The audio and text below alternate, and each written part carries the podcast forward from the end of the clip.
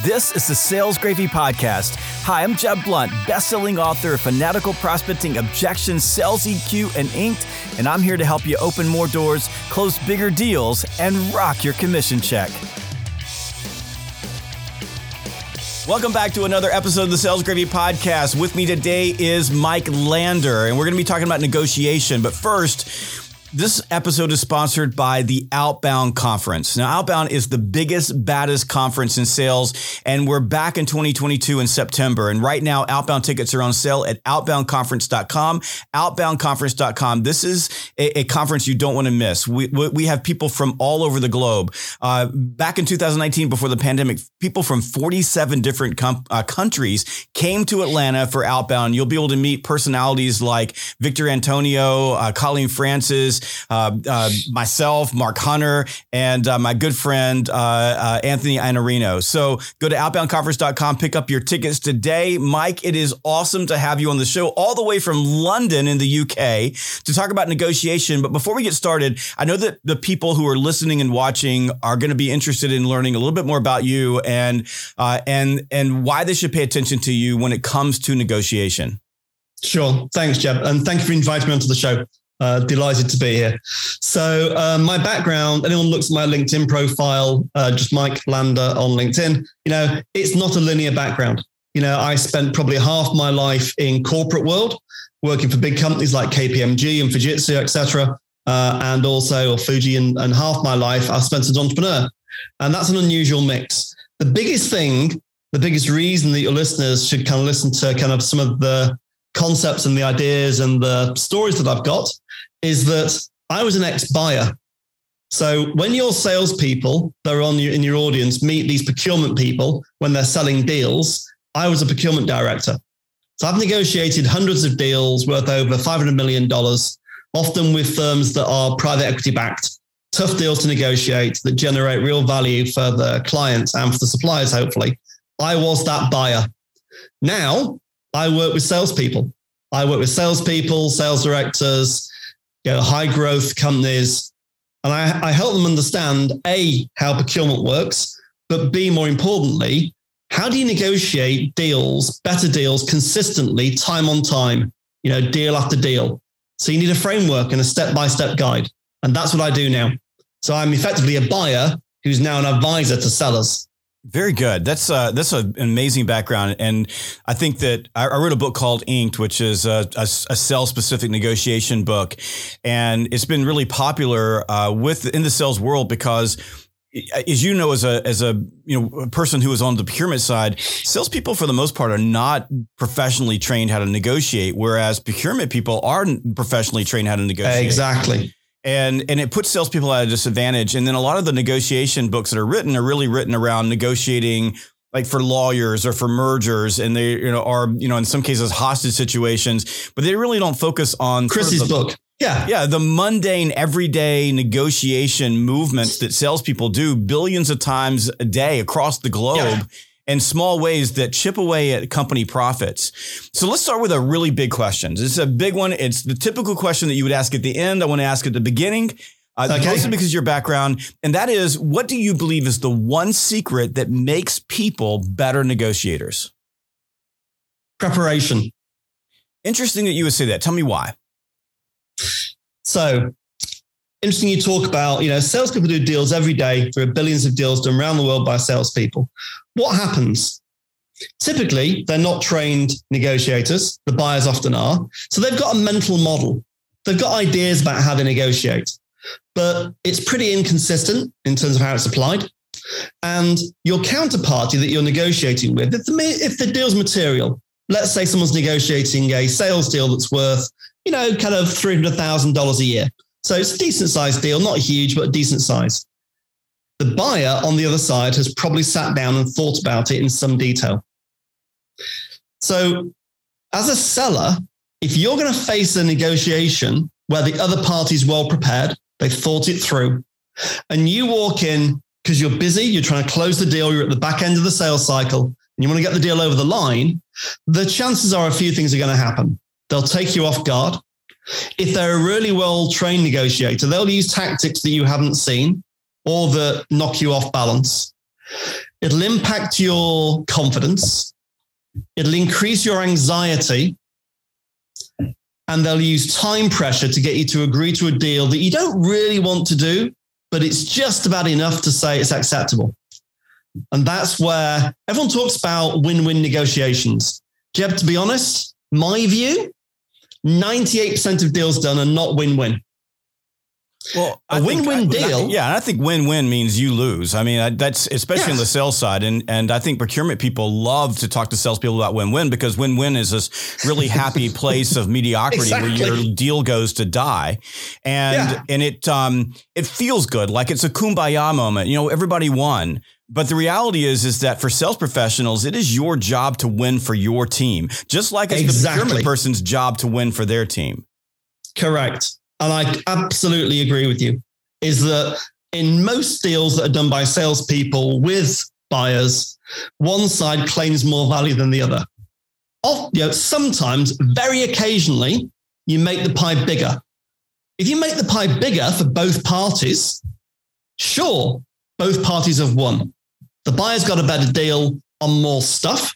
The seller's got more stuff that they've sold, and they've taken a bit of a hit in their margin, but it's a bigger deal size. Those deals are so rare. Normally, it's a I as a buyer, you know, because I'm well prepared, I'm going to get better payment terms. I'm going to get shorter contract lengths. I'm going to get termination at will rights, and I'm going to negotiate a discount on you. And then I'm going to hug your shoulder, Jeb. I'm going to say, what a great deal that was. I'm really pleased we worked together. I look forward to seeing you in delivery. And the salesperson goes, we got a deal. It's a win. I'm really pleased we got a win. It's not well, win-win. That's just win-lose. well, that's that's because sales professionals, for the most part, are focused on the least path of resistance to a commission check, right? So let's go back to this question: What's the greatest secret? I I, I disagree with you just a little bit on this, and I want to and I wanted to hear what your answer was because I yeah, think let's get into it. I think it's actually a, a, a deeper a deeper issue for salespeople. I think that the real secret to becoming a better negotiator is emotional discipline. Now we could argue that preparation uh. like creates emotional discipline, but the one thing that we know to be true is at the figurative or literal sales negotiation table. It is the human yeah. being at that table that exerts the greatest amount of emotional control that typically has the highest probability of gaining their desired outcome, right? For, so winning for their team. So for me, it all begins there. And when we think about negotiation from a selling standpoint, and this is, and, and I've, I've had this conversation with Patrick Tinney because I pushed back just a little bit because in a lot of cases, yeah, you, are dealing with procurement. You got you've got some time to prepare. You're walking into a formal negotiation. The problem is, is that in the vast majority of negotiations that are happening in sales, there really isn't that preparation time. It's happening in the moment, in line. And we're not just negotiating for price and profit and terms and conditions, but we're negotiating for our position at the table. We're negotiating mm-hmm. for our ability to meet with the different, uh, different stakeholders. In one case, just recently, we were negotiating for the, you know, for the RFP to be rewritten in a yeah. way that made it more fair for us to respond to it. And, and so there's lots of negotiations happening all the time, big and small. Absolutely. So I believe that it begins with emotional discipline. And for sales professionals, you were holding up a copy of Fanatical Prospecting earlier. That yeah. emotional discipline almost always is uh, as man as manifested from or, or you know or, or, or as a creation of or derived from a full pipeline. Because here's the thing: if I have lots of opportunity, right? If I've got lots of alternatives, I've got more power at the negotiation table. And power at the negotiation table is derived completely from alternatives. This yeah. is what procurement people do. You did this as a procurement person where you yeah. threw it in their face and said, look, your competitor will do it cheaper than you. You know, I've got time. We could do it ourselves. We don't really need you. You know, we, we could just hold off. We got all the time in the world. Like you need to get this deal done by the end of the quarter. You don't have any alternatives. We have alternatives. So when a salesperson has more deals in the pipeline, more opportunity, they've sold more, they're, you know, they're over quota, they negotiate from a much better place because they're more emotionally disciplined. So I think preparation's part of that. Like I, I definitely think if you're walking into a deal, we call it murder boarding in our world, right? But if you're walking into yeah. a deal and you're going to close the deal, So you're walking in to ask for the business. You better walk through all the scenarios where they might tell you no, all the scenarios where they might move from objection into negotiation. And then what are the different paths that they might go down in the negotiation so you can be prepared. And what I found, by the way, Mike, is that if you do that process, it's always a lot easier than you thought it was when you were practicing and preparing than when you exactly. end up in negotiation. So let's have a kind of a bit of a, a, discussion around this, Jeb. I think it's a great point. So I'm going to kind of uh, definitely uh, agree and disagree. So I think, you know, confidence, absolutely. That you know, one of the number one, two or three factors around getting a, a, a great deal done. Probably number one actually is confidence. Yeah, confidence and, and reduced anxiety. So the reason I say preparation is the number one key is because Confidence and anxiety are when you're at the table in front of someone. If I'm facing you, you're a very experienced, massively experienced sales leader, and you've done thousands of deals. Yeah. If I'm inexperienced, I'm going to feel in awe of that. I'm going to feel concerned. How do you reduce anxiety and how do you increase confidence?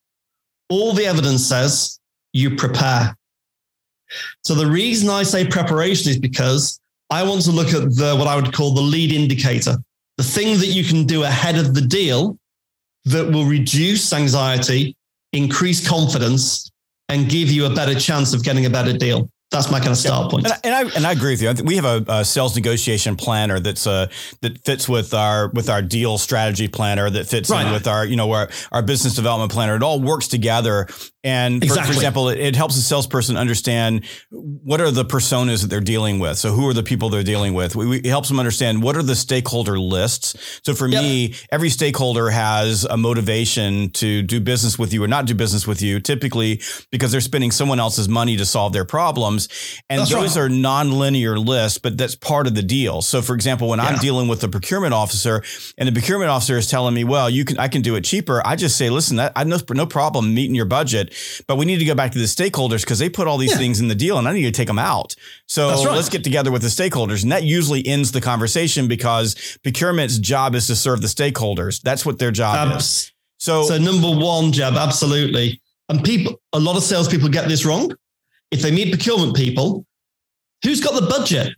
Yeah. Your stakeholder, your buyer's got the budget. Procurement are the, the governance, custodian, value people in the organization that need to get the best deal done. And the best deal isn't always the cheapest price, as we both know. And that's a really important dynamic is that if someone's going to chip you on price, if I'm a procurement buyer and I'm going, I know this market really well. I'm an expert in the category. I can get this for 25% less, Jeb. No problem at all then the response, as you say, should be that, that's fine, Mike. We, we, we, can do it for 25% less. There's no problem. Which bit of the scope do you want to take out? So, yes. which services don't you want? Because any negotiation is a trade. Yes. You're exchanging variables. I talk about, you know, if you're a sound engineer in a in an audio studio mixing something, you've got dials and you turn one dial up, you should turn the other dial down. And everything that you're doing in that preparation is working out what are the variables. And if they yeah. say this, I'm going to come back with that. The other thing is about when do you introduce things? And you'll have done this a, a, a thousand times as a master of kind of negotiating in sales deals. You leave some stuff behind to the end. Mm because you need something when they. Uh, I don't know if you ever watched Columbo, the detective yeah, series. Columbo. It's the, so, I tell salespeople all the time. So amazing you said that because I'm always like salespeople. I'll be in a sales trade and I'm like, look, I know that you're all in your 20s and you have no idea what Columbo is, but if you want to learn the greatest master of asking questions, right? the person yeah. who you know he turns before he leaves and goes after they've all let their guard down. he says, you know, I got one more thing. Like if you want to understand how you leverage pauses and silence, go watch Columbo, the greatest sales show ever made. I love that show, Mike. It's brilliant, Jeb. I'm so pleased you mentioned that because it's it's just one more thing. Yep. As a buyer, if I'm really going to turn the screws on you, we get up, we start moving our papers. We think we've got a deal. I move to the, towards the door and I go to you, Jeb, there's just one more thing that we need to agree. I'll, I'll leave this with you as I'm walking out. And it's normally something huge. and it's normally the biggest part of the deal, and it unwinds something that we've talked about, you know, previously. And then I go, give me a ring in a couple of days when you thought about it, and I leave. And you're like, oh. Well, back to emotional discipline, right? Because what they've Correct. done is they do what Columbo does. Like, so you've got the suspect there. You know, Columbo's asking questions. They've got their wall up. They're prepared to answer his questions. They have everything. And then he turns away to leave and they think they let their guard down. They say, oh, okay, it's over now. And then he springs the other question and he does that in a way that's spontaneous and they're not prepared emotionally for it. And that's when they begin to crack, right? So when, when, buyers do that to you, if you have emotional discipline, you show no emotions. You're, you know, it doesn't impact you at all. You, hey, we just made a deal. You know, we're yeah. not going back on that deal. And you know that the buyer to go through this whole thing again, that's hard on them too. They don't want to do that. So I, I think I think you're exactly right. I want to I want to jump into real quickly these uh, these games that procurement people play. So let's yeah. let's let's just back up for a second. Most most salespeople don't deal deal with procurement on every deal. No. No. So I think five percent, ten percent of the deals, in, maybe. In larger deals with bigger companies, you get you get sent to procurement. There are some companies yeah. that the culture is everything gets sent to procurement. we do that on yeah. like I'm doing keynotes, you know, and I'm doing I'm I'm going to go talk to an, an, hour at someone's convention, and I got a contract sitting in procurement. Uh, and we, you know, uh, you know, we're, we're, like your your thing's coming up. You're, you're, gonna you're gonna squeeze us. All I got to do is say I'm not coming. You don't have anybody Correct. to speak. So I, I yeah. you know, so you have you have no leverage in this situation and and they never win but they but they go through the process and drive everybody crazy in the process so but there's a lot of games that that procurement people play let me give you an example um, and I, I, I can talk about this all day, but there's there's just a number of them. But in in one situation, we had a, a large company that came to us. We, it was a seven figure training deal, and right. the uh, which is rare, but a lot of people. And the thing is, is that the company was desperate to get their people trained because there was a skill set that they needed because the market was changing, and yep. they needed to get them trained trained immediately. So they had told us, you know, we've told our leadership team by the end. Now this is a stakeholder group. So we spent we spent uh, several months working with a stakeholder group, putting this thing together. It was, I mean, it was a yeah. big deal. They were looking at some competitors. We knew that, yeah. and we got to the point where we're the vendor of choice. Now we don't, we never negotiate until we're the vendor of choice. We do not. Like I don't negotiate price, terms, conditions, anything until I'm the vendor of choice. And that may be an explicit. Eh, you know, we really want to do business with you, but we need yeah, to work out a few deals. And it could be implicit where we can tell through the conversations they're eliminating competitors, or we have a coach or a sponsor in the deal which happens often, who's talking to us and saying, listen, it's yours. They, have already made the decision to do business with you. They're just not telling you that because they want to keep their cards close to the vest. So went through the whole thing. They picked us. Um, we sent the contract to them. Everything is good. And then my sales rep gets a call from the director of procurement. And the director of procurement says, okay, I'm going to be taking over now to work on things. You're, you can't talk to your stakeholders anymore. Like yep. very, very big, you know, very, and I'll let you break this down in a minute, but you can't talk to them anymore. You can only talk to me. And, uh, and so my, you know, my rep is okay, no problem. Cause the, the stakeholders said, Hey, you got the deal. and the, uh, the, the procurement person, the director of procurement says, okay, here's the thing. Listen, we would normally take this out to bid because it's this big. But there's a line where in our policy that if you can get below that line, then I can just give you the contract and we don't have to bid this out my rep's listening intently and she walks through the process and uh, and she says but it's going to require you to to reduce your price by this much which was 30% 30%, 30% of the deal yeah, right strange you say 30% jeb yeah that's yeah yeah 30, Who so, knew 30% so, would be the number? yeah. So my rep calls me up and says, says, okay, listen, we can get this thing signed right now. All we got to do is take 30% off. And I'm like, get your calculator out. This is a seven figure deal. We're, we're not, we're talking about over $300,000 that you're going to lose. And then I want you to get, take your commission out of that. She goes, yeah, but they'll sign right now. And I go, well, that's not going to happen. I said, call your stakeholder. Oh, but the, the, the per- purchasing person said, I can't call the stakeholder. Now, there's a couple of things that we had in our back pocket. One of them was that we had multiple people on our team working with the stakeholders. So yep. purchasing talked to just our sales rep. So I said, okay, well, we're going to honor what purchasing said. So I got our executive vice president to call the stakeholder. And this is the main person that we were dealing with. They had a group, but this was the person who essentially had made the decision.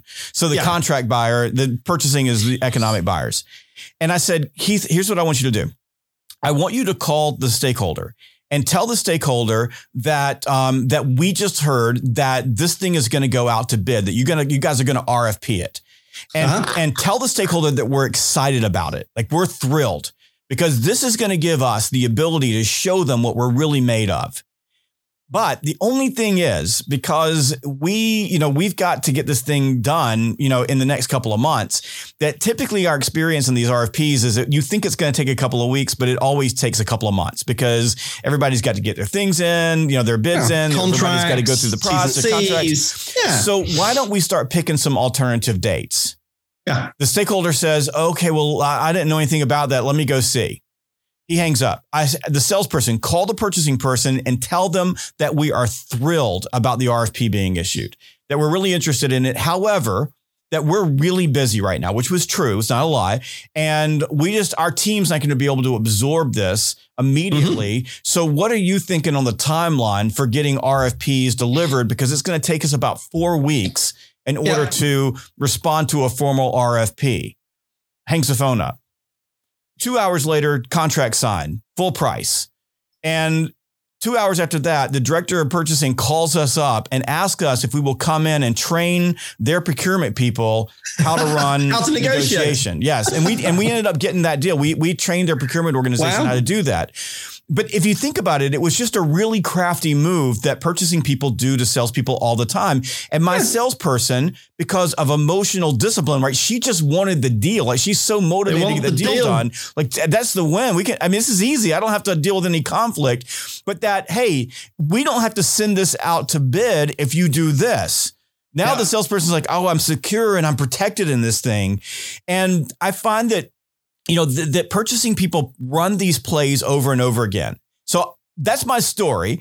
Now I'm going to shut up, okay? Because like you were on the other side, like you were Darth Vader for salespeople. That's who you were, right? So yeah. being the evil monster that was purchasing, could you walk us through some of these tricks of the trade?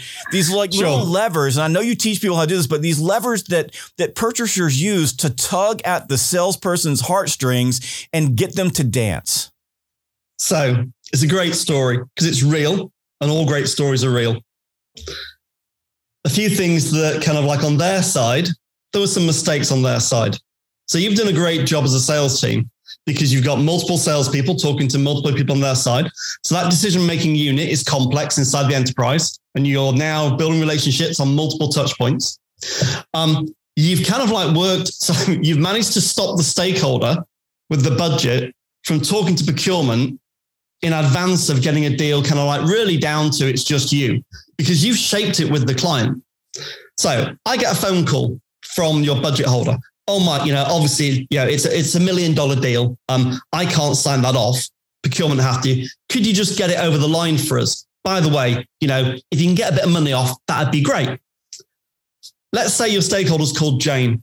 I say, Jane, it's too late. You rang me at the end of the deal. Remind me, what did you say to Jeb and his team? Yeah, well, there's a bit of a deadline on this, Mike. We've got to start it in two weeks' time. I said, oh, so what leverage do I have? And Jane says, yeah, I see your point. Yeah, it's a bit tricky. So I say, okay, leave it with me. I'll see what I can do.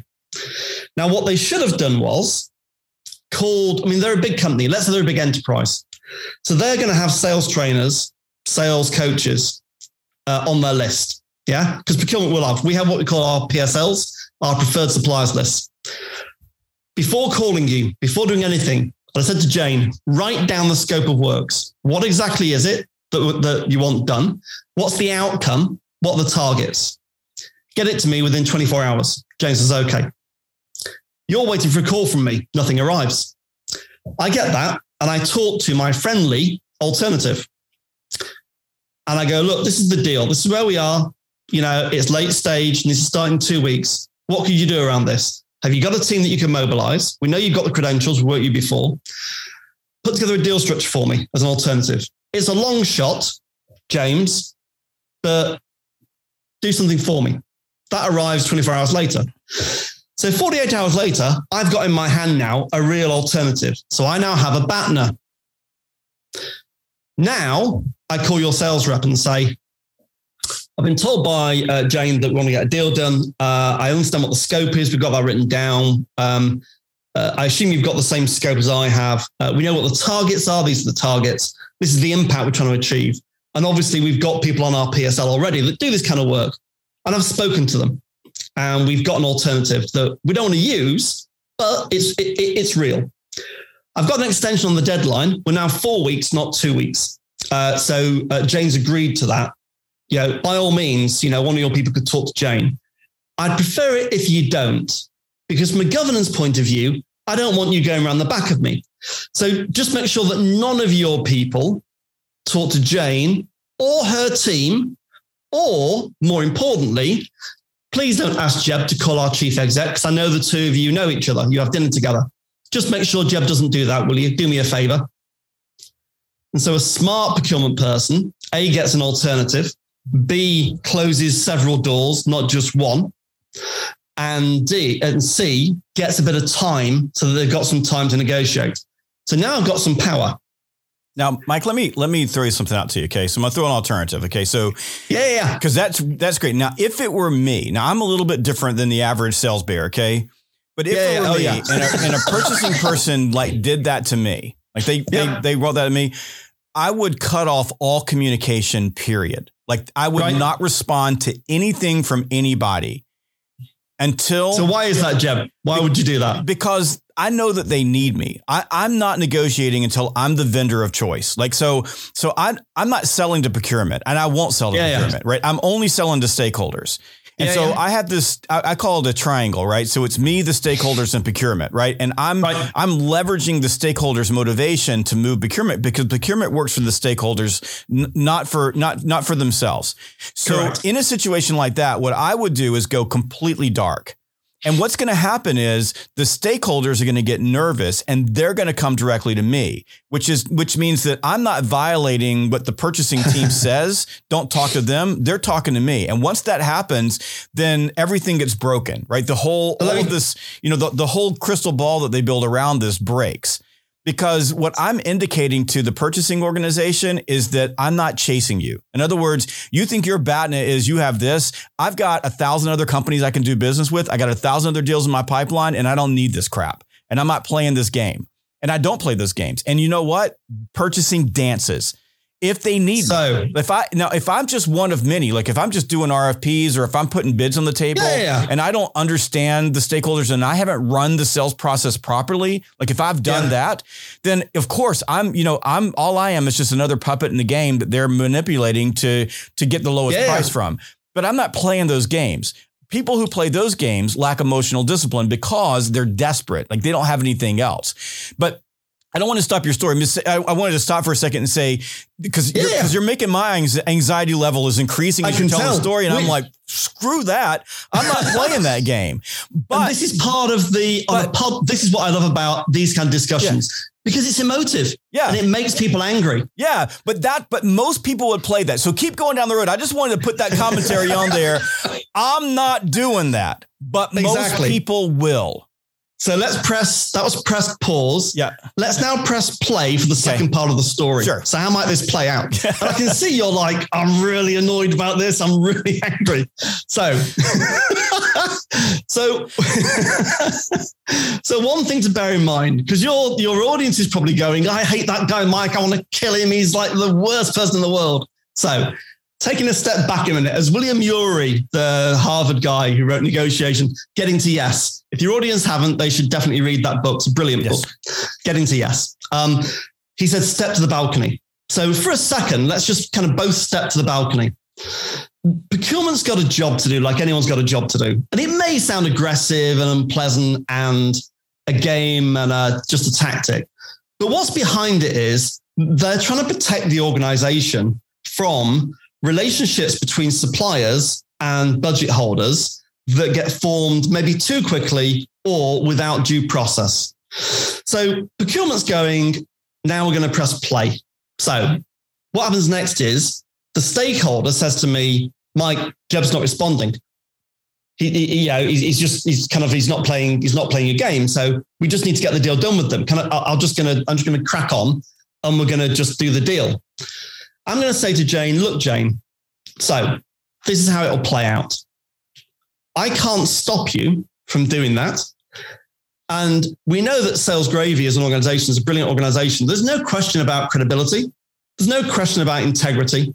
There's no question that you've built something that's going to work because we know of them. We, we have checked you out. So I wouldn't call you unless I've checked you out and done some DD on the organization. I'm going to say to Jane, look, however, the problem we've got now is you've agreed a million dollars.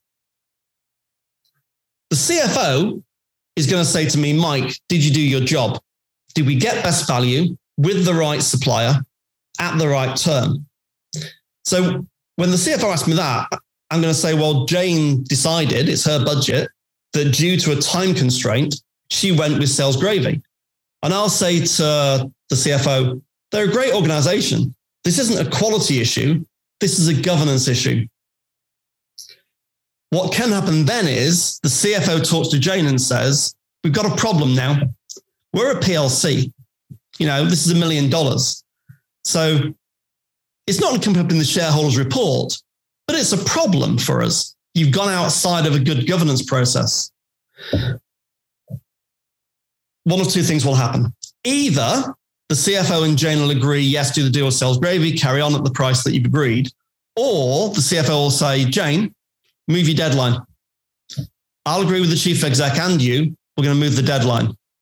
It's an important deal because it's not just this 12 months. We're going to use Jeb's team again. We're going to carry this is like a three year program, not a one year program. So we're locking ourselves into something for over three years. So the CFO might say, deadline out by two weeks. We are going to go to RFP. I've told Mike's team it'd be fast tracked, but it has to be best organization across multiple aspects quality, reliability, price, uh, sustainability, DNI, risk management. We're going to look at all the factors. We're going to run a fast track, and we're going to we're going to do it with three different vendors. See privately what they're going to say is, it's highly likely that Sales Gravy are going to win. It's highly likely it's going to be around a million dollars. So in your budget, Jane, yeah, you need to keep that million. We may be able to get it slightly cheaper, but I doubt it. There's something called cost savings inside procurement, which is a really interesting uh, concept. All salespeople think cost savings is it's a million dollar deal. If it's for $900,000, it's a cost saving. It's not. If I in procurement have not bought that service like for like last year, there's no reference point. So getting your price from a million dollars to $900,000 is what we call cost avoidance. I'm avoiding paying your list price and I'm getting it 10% cheaper. In our internal savings tracker, that doesn't count. The CFO can't count those dollars as a saving. And that's a really interesting point when you're negotiating. If you find out that they haven't bought this before, there's no precedent of this kind of work being done. The price that you've got, as long as it's you know in the top quartile of market prices, you're far more protected than if it's we've done it time and time before. This is the fourth year we've done it. We know what the baseline is. We're just rebidding it. And to your point, you wouldn't do that kind of work because it's been semi commoditized at that point. Why would you bid for that? Yeah, and uh, let me give you a, a, a, third option that might happen, and that, that's and what's m- most normal, and, is, and this may be a U.S. base versus you know you mentioned PLC, which yeah, is yeah, you know in the U.K. and then in the European Union there are some more you know different types of compliance, but exactly what what, what I would what would typically happen in that situation, and I'm I'm always betting on the come, like I'm betting on probability, and that's the yeah, only yeah. way I play the game of sales. I play it just like a chessboard. What's the probability this is going to happen? And, exactly. and it's like Occam's razor, right? The thing that's most likely to happen or most likely to cause be the causal agent is is usually it. So I'm I'm typically right. Sometimes I'm wrong, Absolutely. but I'm typically right. And if I'm wrong, you know, I can always adjust. So yeah.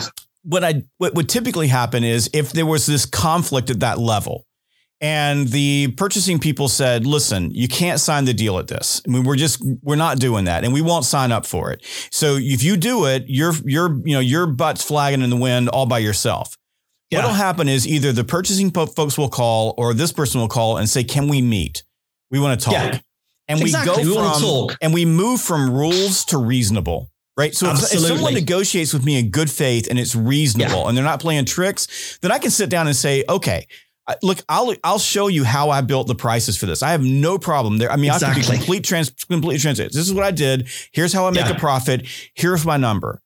You yeah. tell me what you're not liking about this, and we'll work this out because we really want to do business with you. You really want to do business with us. Let's figure this out. And I'm and in that moment, that. Jeb, and in that moment, that's exactly the route that I'd want to go down. And I don't want I don't want to I don't want to irritate Jane. Jane's got a business to run. And she's found the solution that she wants to work with. I don't want to say, no, you're working with John Smith's company because mm-hmm. Jane will go, great. Well, now, Mike, my problem is now your problem because you've yeah. appointed a different supplier. So I want, I mean, bizarrely, your, your listeners might not believe this. I want you to win, but I want you to win in a way that's right for the organization and right for you. I actually want you to make a profit. Yeah. I don't want suppliers not making profits. I mean, the, the deal of like 30% off, the procurement person should be fired. Yeah. Because all your margin's gone. Why would I want to buy someone who's got no incentive in this deal apart from to do the work? That's a shockingly bad deal. If I can sit with you, I guarantee we'd get a we'd, we'd yeah. get a good deal done, and, and I can talk to the CFO and go, "We've done our D, our DD. Yeah, and that's what I'm always looking for is reasonable. That's that's why I say yeah. vendor of choice. Like what I want, my my favorite words from anybody are, "I really want to do business with you, but." Like that yeah. that says, "Hey, you've made the decision emotionally for me." Exactly. Now we just got to work line. out the details. I mean, you know, and yeah. that's and that's reasonable. And in this situation, if you think about it, what what does Jane want? Jane wants cover. Like she wants you to sign off on it, so she got she has cover. What do you want? You just want to protect the organization and make sure that you have peace of mind that that's right. That that something you know something was negotiated that was reasonable. What do I want? Yeah. Like I really want to do business with you, but I want a partner. Like I don't want yeah. to go into a situation where I'm being manipulated, and I won't. I might walk into those exactly. deals. So so I think that that when we start talking about win-win, a lot of cases salespeople think win-win means I'm giving something up from the deal, but in a lot of cases, win-win simply means that everybody in in some way is getting what they want and they feel good That's enough right. about that. So you talked about like dialing things uh, in my terminology, and this is just my you know my vernacular. Yeah, yeah. I call it a give-take playlist, right? So yeah. I want to give and take, and I want to build. That's my preparation. Is what does that look like? So if they ask for this, what am I going to do here? I want to find right. out all the funny money I have, and I, I I use funny. It's an old Zig Ziglar yeah. term, but funny money is all the things that I can give away don't cost me anything, right? That, that are valuable to you, but don't yeah. cost me a thing. And yeah. and typically I'm finding principle. out those things like you know training for your people to get the you know to get the product installed that type of thing. So and the whole idea is with the give takes is to get to a point where you compel the other party to stop negotiating and make a deal, right? And so I think I think purchasing plays a big role in that. Let me throw a couple of scenarios out to you. I want to just I want to because this is a great conversation, and I want to give you some more to talk about because I think that people seeing the other side of this matters. So yeah, yeah. And and I'm going to give you an exact example of what how we how we get out of purchasing. So okay. first of all, I will not sell to purchasing. Just won't do it. And that is a policy just I'm not doing it. And I also won't do um, reverse bidding. So I, I won't play those games. And uh, the, I mean, the auction process. Ever, never, never, if, ever, if ever. Any of your salespeople are asked to go into an auction by procurement, don't do it. Just don't do it. Don't Just say ever, no. ever, ever agree to join a reverse auction. Nope. It's a disaster. It is. And all it does is it takes all the profit out of the deal and the customer ends up. So we just don't play this game. So you have to know where the line is drawn. Yeah. So um, this is back before Sales Gravy, but I worked for a company that was in the early childhood education space. And we built on site childcare facilities. So we would go right. into a big company, build on site. It was a wonderful job. It was the only deal where yeah, amazing. you close oh, the amazing. deal, people hug you, like all the parents, yeah. you know, because the stakeholder group are the parents. That's and right. I I got hired to to come in. The CEO hired me. Uh, the company was owned by private equity. There was yeah. a, a, lot of problems. They they were underwater in their debt. The only part of the company that was making any money were the on-site on-site childcare facilities. But and this is important, they hadn't sold a new logo for 12 years. Now they had an entire bid team that was set up because they would get RFPs in every single month. So entire bid yeah, team, yeah. RFPs are coming in, and the and to do it like to return an RFP for early childhood education was a month long process that took absolutely many resources in the organization, and the responses and paper were like that thick. Well, I used to run a special needs school. I Yeah, owned was- a special needs school. Yeah. So I know what that market's like. Unbelievable. So I got I get there and I'm looking at this situation. I'm like, what in the world is wrong? And I'm trying to figure this out. How can you not sell a deal in 12 Yeah. years when you get RFPs every single month? And I'm talking about at least one a week, people coming in. And this was, you know, this was this was back in the late 90s and early 2000s when this market was really, really hot. So It's um, like 500 deals they've lost. Yeah, How just does that happen? un- it was unbelievable Yeah, it's just statistically. So I go and go and go, and finally a deal comes in, and I look at the deal, and I'm go, they're going through the response, and I go, I just ask the question: Does anybody know these folks? Exactly. Did, did anybody call So them? why are you writing a going on? response? Well, it says in the RFP that you can't call. In order to get information, you have to give them all this information. What? I'm like, okay, well, why didn't you just call anyway? Well, we don't want to upset them. I said, well, what's the worst thing that would happen? Well, we could lose the deal. I said, folks, You lose them anyway. so I put in place a policy because it dawned on me. Like that night, I was in my hotel room thinking about it because I, I was flying in and out of this place. I'm like, this is the deal. Who in an organization makes the decision to spend $10 million to put in on site childcare? The only human being in the organization that has that authority is the CEO. Nobody Correct. else. I don't care because all these things come in for HR, right? And HR is just Yeah. looking for free consulting. The- Yeah. I'm we're we will not respond to another RFP unless we talk to the CEO. Yeah. And so th- my my Half team was hour. like, yeah, Just my team was like, they were they were like, we're not doing this. Th- this is terrible. I said they were afraid of the conflict. I said I don't care. You tell them we're not responding. And they were like, well, they, we won't get any more RFPs. I'm like, listen, there are three companies in the entire US that can do what we do at scale.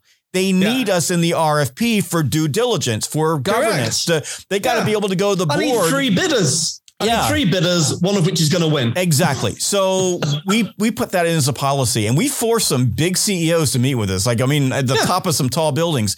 But the very first deal we won, um, we it was a company that was um, called Advo. They were, um, and I don't even know if they're still around. AT and T eventually bought them, but they were up in Connecticut. And we said we're not going to, we cannot bid unless we meet with the CEO. Well, the CEO agreed. So we the, the and the RFP Because it's ten million dollars. Yeah, it's a lot. It's a lot, lot of money. the RFP was written for one of our competitors, but the RFP agreed to meet us. We flew to Connecticut. We sat down with the, the CEO, amazing man, right? Really cared about his employees. This was like Yeah. a huge project for him. And we spent about an hour having a conversation, learning about him, just doing discovery, building Yeah. relationships. Discovery. And then Exactly. he walks us into the stakeholder group. So he's got a group of the parents who are helping him make the decision. We meet all of them, walk through the campus. We end up winning the deal. They they trash the RFP and hire us Yeah. directly. Exactly. And we built the most amazing, you know, early childhood education center ever, ever built for this group of employees. They were so happy. And then we started winning deal after deal after deal after deal. And Yeah. like you said, you know what what procurement's job was, and this happens to us every day. We get we get RFPs regularly where they say, you know, fill out the RFP, and we just say no. And we say if we can't talk to people, we're not playing. And in about So, I Jeb, say- I, I built an RFP qualification scorecard. For this reason, I've built one in Typeform. I'll, I'll give you. I'll give you the link afterwards. Awesome. It does that. It allows you to, to kind of answer the questions. It gives you a score. And one of the one of the questions is: Have you had a Have you had a chance to meet yes, the senior buyer in the organization and have a conversation, a meaningful conversation? And if the answer is no, the weighting on that element is massive. And it says, well, don't don't bid unless you can. yeah. Don't Why would ever you bid that. for something where you can't talk to anyone? It's insane. And why you do that is you have an empty pipeline and you're desperate, right? You've no BATNA. Right. Exactly. So, so you, you, so you, you do those things. If like we had one that came in back in August and it was for a big multinational food company that wanted to redo their training program and they sent it the RFP and we started looking through it and I'm like, God, man, this is like, this is 40 hours of work to fill out this RFP. Does Yeah. anybody know these folks? No. And and so we went back to the the stakeholder who sent the RFP over and said, "Well, we need to meet with your stakeholder group." And she goes, "That's not going to be possible. We need to have all the responses in by the end of the week, or you won't be considered." And we just very very nicely said, "Listen, we're not we're not playing. it's not for you. It's not And for us this time. Just we just don't this. This is we got too many things on our plate. We're Yeah. we're busy. This isn't going to work." So Correct. we didn't hear Did they come else. back out of interest? Did they come back to you and go, no, no, no, we, we'd really like you to bid? oh, they did. We really, we really want you to do this. I mean, they said, we really, really, really want you to be there. And my salesperson really, really wanted to do it. And I'm just like, no, I'm No. just, we just don't, I'm not putting forth any effort in this no, because all it is is blind. And when you read it, correct. it's written based on the relationship they currently have with one of our competitors. I mean, I'm not stupid. I know what other people do, so I can read the things and say, well, this is exactly. so. Uh, so we we said no, and I always say I always say to my salespeople, listen, just say no. If they're interested, they'll come back, and when they come back, That's right. like they're going to come back on our terms. So Exactly. uh, three weeks went by. We didn't hear anything from anybody. I forgot about it. They came back and they said, Hey, we really want you to do the RFP. We're going to extend the timeline for this. Will you please respond to us? And we said, the only way we'll respond to you is that we want to have a meeting with every You single meet your stakeholder, stakeholders. everyone. Yeah. We want all of them. So the the purchasing team went away, and a week later they came back and said, "Okay, we'll give you 20 minutes with each stakeholder." And we said no. Now my salesperson's like, "All right, we're in." I said, "No, we're going to test this again because I'm Yeah. I'm always testing engagement. Like, how far can we get them to move?" That's right. And I said, "You tell them we want three hours with every stakeholder, not 20 minutes, and it's the only way that we'll respond." And they went away. And two weeks later, they came back and said, "Okay, three hours with every stakeholder, full access." and then will you respond? And we said, absolutely.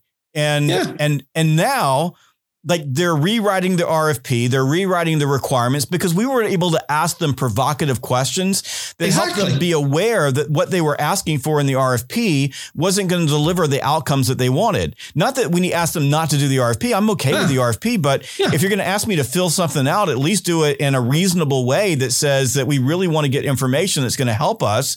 Yeah. And in this case, we didn't shape it around our solution per se, which I have done with a lot of RFPs, but more really as a consultant to the stakeholder group. That's right. You're you- what you're what you're asking for. These are the difficult questions you what need to ask. want. Yes. That's right. So I think that um, I'm not a big fan of RFPs in, in my space in particular. And, and there are other places where RFPs really matter, like anything you're dealing with the government or Government you know, with, with early exactly, yeah. childhood education where there's a lot at risk. Highly regulated. Yeah. Yeah. So, but the thing is, is that I think with salespeople, back to you know our conversation around emotional control, is how can you win? How do you bend probability in your favor? Like I love your, you know, I love your scoring card for RFPs because essentially that's what you're saying. This is low Yeah. probability. Don't waste your time. This is high probability. Invest the time.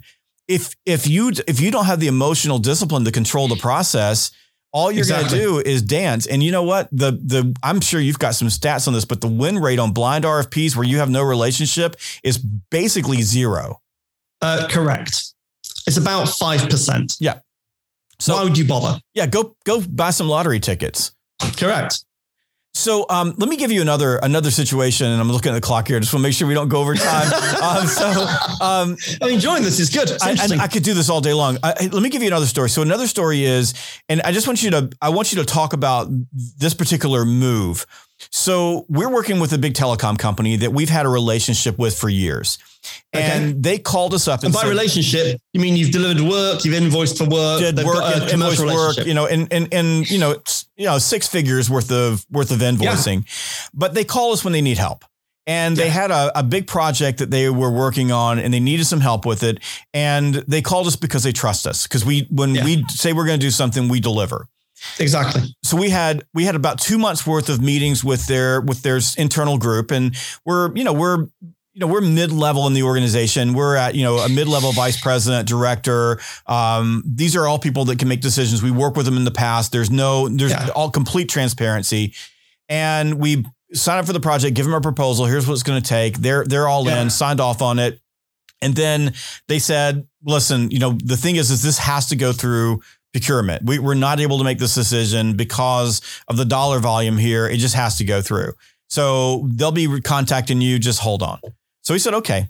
And again, in my world, a lot of these things are time sensitive. So, you know, this was Exactly. a big deal for the stakeholder group.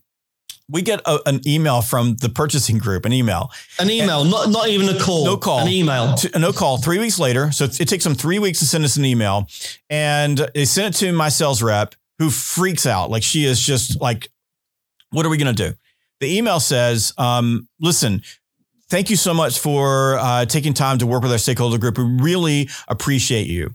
Uh, we um, we value Sales Gravy. We think you're a great company, and uh, and we love the work that we do with you. Thing is that we've taken a look at a bunch of your competitors, and they're all willing to come in and do this at significantly lower cost than you are. And what we really want you to do is just sit down, sharpen your pencil, and then come back to us with a better cost.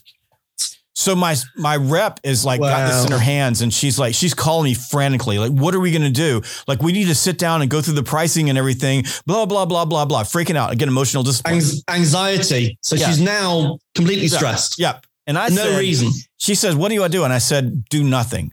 Do nothing. We're not we're not responding to this no. until next week."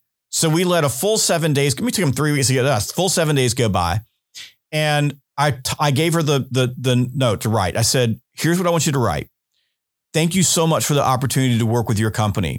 Uh, we appreciate that we have competitors that may be willing to meet your budget. I mean, we're absolutely willing to meet your budget. The thing is, is that in order to meet your budget, we're going to have to pull some of the solutions out of yeah, this this proposal. So, what we would like to do is arrange a meeting with you and the stakeholder group, and we named them, we we set their names so that we can all get together and to come come come to consensus on what are the things that we can take out.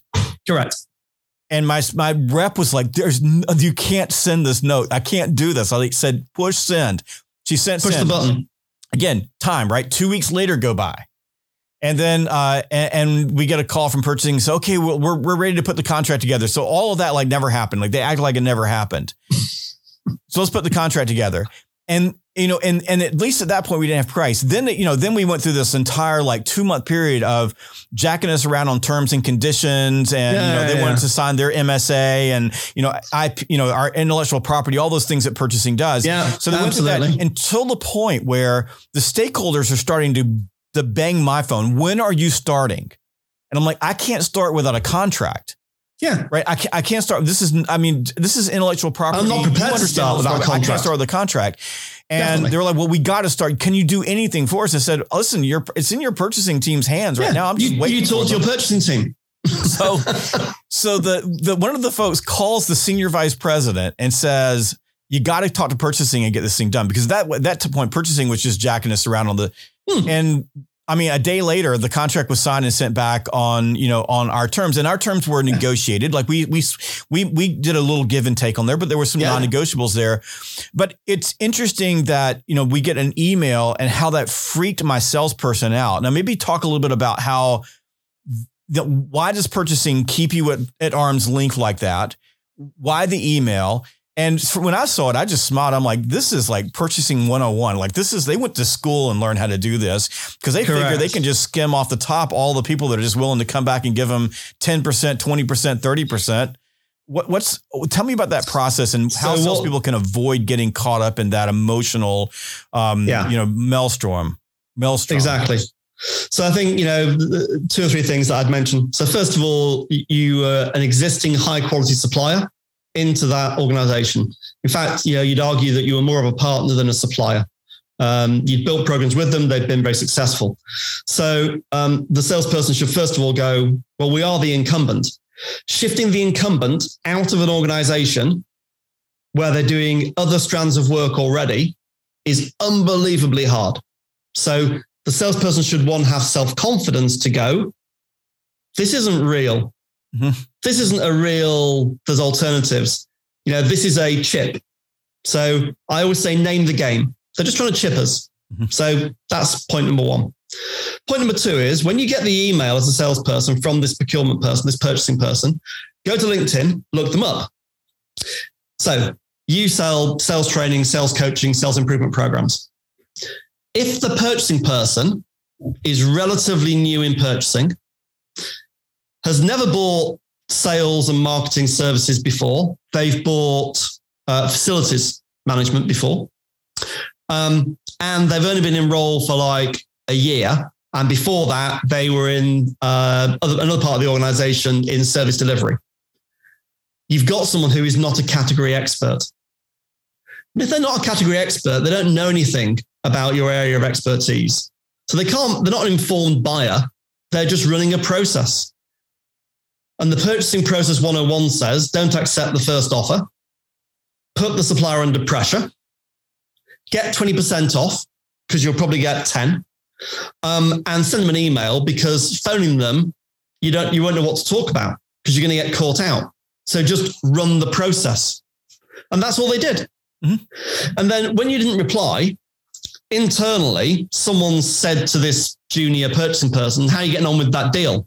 And they're like, Well, they haven't replied. And the conversation goes, Well, you, you better make them reply or talk to them, pick up the phone and sort this out. There's a deadline against this. Get the deal done. And the salesperson should have just waited, as you did, mm-hmm. and said, you know, we'll send our response in due time. Um, we're not going to play your game. We're a trusted supplier. We're effectively a trusted advisor. Mm-hmm. We're very happy to negotiate commercial terms with you. No problem at all. On a basis of let's all get around the table. The key thing you said to me was you would sit down, the, down around the table, you with the economic buyer, the budget holder, and the procurement person, the purchasing person, and you'll work something out.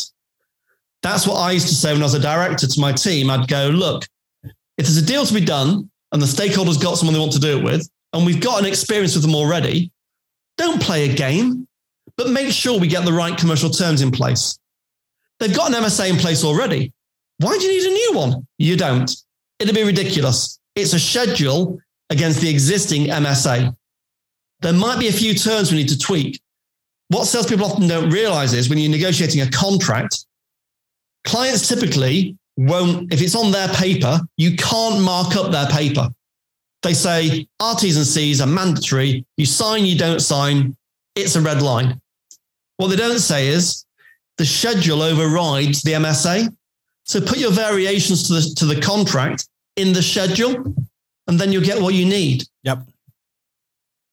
And stuff like that take away the anxiety, understand they're just running a process. They're not a category expert. Look them up on LinkedIn. That'll freak them out as well.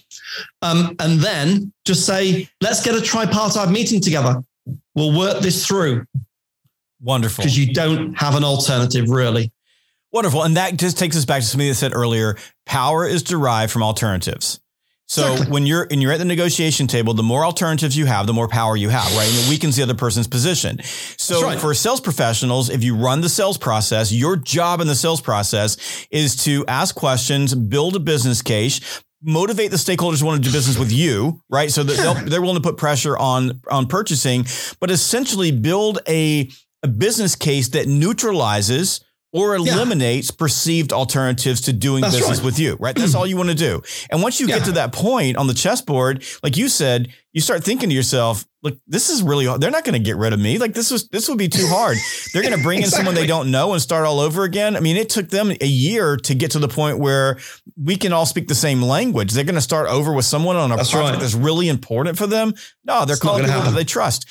So I think that, I think that's where salespeople really gain like this confidence is that I've got alternatives and those alternatives can be just, I got a big pipeline and I just don't have time for exactly. this hassle or, you know, or, you know, I, I've, I know that I'm the right solution for you and you can yeah. keep playing these games with me. But if you make the wrong decision, you're going to be, you're going to, you're going to tank. And getting purchasing in the same room as you and your key stakeholder, the most senior person you can get. When you get that dynamic going, purchasing normally back down because yes. they know it's like, okay, we need to run a governance process. There are certain contractual terms where they say, yeah, around IP. You know, IP is an old favorite. You know, as a as a client, we own all the IP that's generated on this project. Yes. Well, the response is you go, hmm, well, that would stop us from ever working ever again. If you'd like to pay us $50 million for the privilege, yeah. for sure. And then purchasing go, that's outrageous. And you go, tell you what I will do. Um, we own the IP, but we'll license it to you in perpetuity, free of charge, as a piece of IP. Yes. Because we're a consulting firm and you can't, it's a restraint of trade to take our intellectual knowledge and not allow us to apply it elsewhere. Yes. And things calm down again. Yes. It's like, okay, fine. Exactly. Like we don't do work for hire, and you know, on our on our contracts, it's in broad letters with a line underneath it. So very good. Hey, Mike, listen, I this has been an amazing conversation, and it's been so it. good that I want. I, if, if you would be willing to do this, I want to invite you back and, Oh, and maybe to. we can Yeah, have a couple to. more conversations. I love to talk about the RFP scorecard that you've got. Yeah. I'd really, really like to talk about contracts and you know how you help people understand contracts because I think some of the like even just this end conversation around contracts, a lot of people don't understand it. Maybe we can bring bring it back and talk about uh, contracts to. and issues with contracts. I think it'd be fantastic. Tell us one more time how people can get in touch with you. So uh, there's two things. So um, the negotiation process that I recommend to uh, sellers, uh, I've written a book. So there's a book you can buy. So if you go to Higgle, H-I-G-G-L-E dot piscari.com, and you'll put it in the show notes, higgle.piscari.com, you can buy the book. So that's one thing. But the other What's the thing name is, of the book?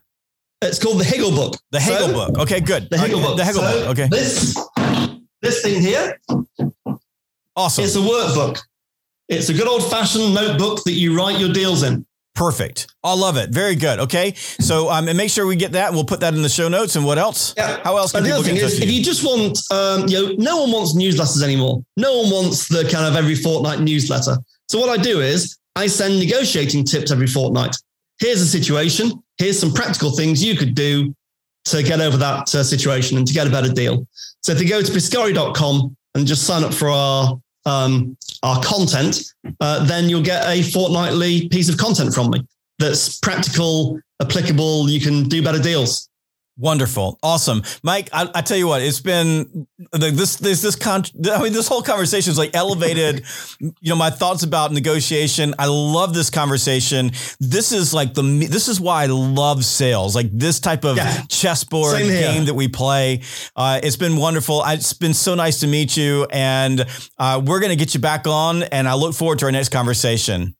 That'd be a great job. And thank you for inviting me. I thoroughly enjoyed it. And that kind of like the, the, the difference of opinion, that's what drives the magic, I think. You're a brilliant host. Thank you for inviting me. Wonderful. Thank you so much. And don't forget, go pick up your tickets to Outbound right now. The Outbound conference is at outboundconference.com, outboundconference.com, the biggest, baddest conference in sales. I'll see you next time on the Sales Gravy Podcast.